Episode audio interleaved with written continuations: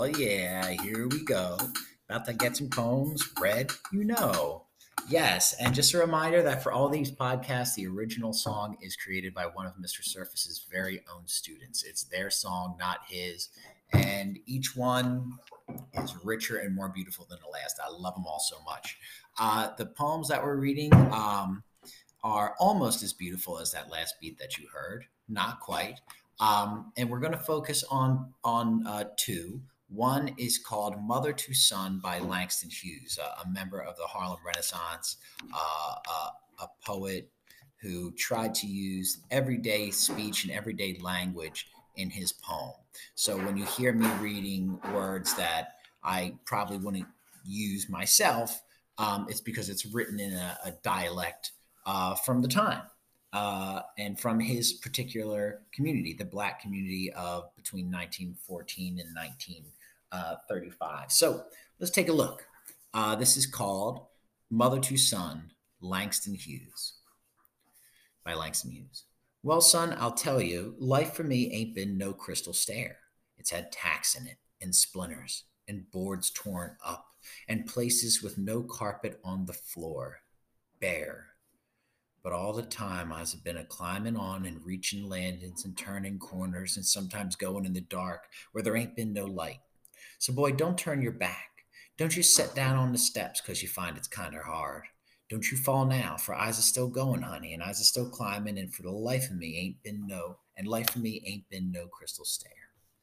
All right, now there's a little paragraph that goes along with that that I want to go over that discusses theme and weighted words or theme and connotation. So I wanted to go over the prompt and I wanted to go over the thesis that goes with it and the paragraph that goes with it. So the prompt is that's what you have to answer. Theme is the central lesson or message in a text.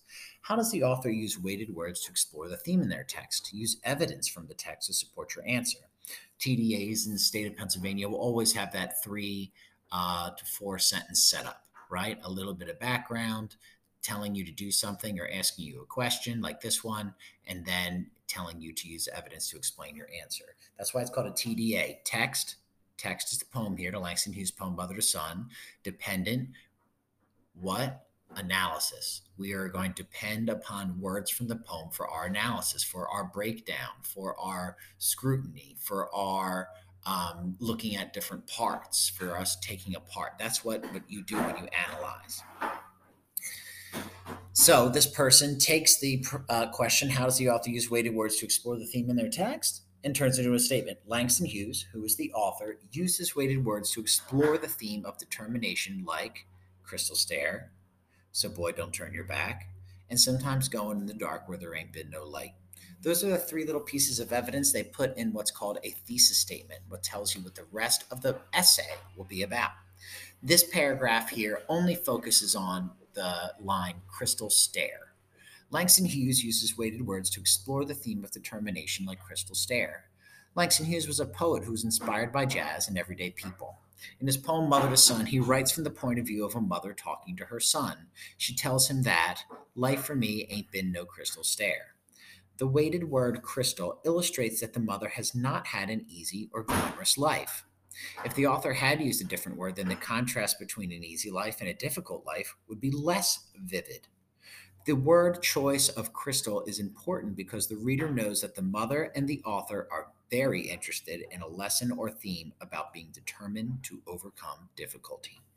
Okay, now we're going to go over the other little poem, and you'll see that it's also about determination, but it's a little bit closer to my heart because it's about track, which is something I uh, used to do and enjoy very much.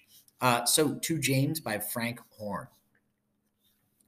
Listen for the repetition, listen for the rhythm of this poem. I love it. Do you remember how you won that last race?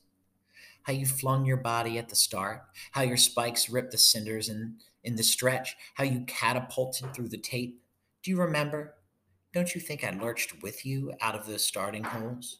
Don't you think my sinews tightened at those first few strides? And when you flew into the stretch, was not all my thrill of a thousand races in your blood? At your final drive through the finish line, did not my shout tell of the triumphant ecstasy of victory? Live as I've taught you to run. Boy, it's a short dash. Dig your starting holes deep and firm. Lurch out of them into the straightaway with all the power that is in you. Look straight ahead to the finish line. Think only of the goal. Run straight, run high, run hard, save nothing, and finish with an ecstatic burst that carries you hurtling through the tape to victory. Ah.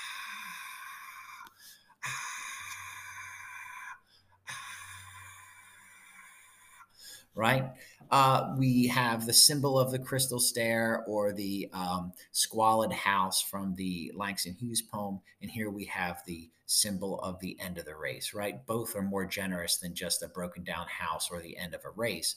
Both are rich symbols and allow you to think of the of race being a metaphor for life or as a squalid house of being a metaphor for life. So there are sharp contrasts in these poems, but important similarities.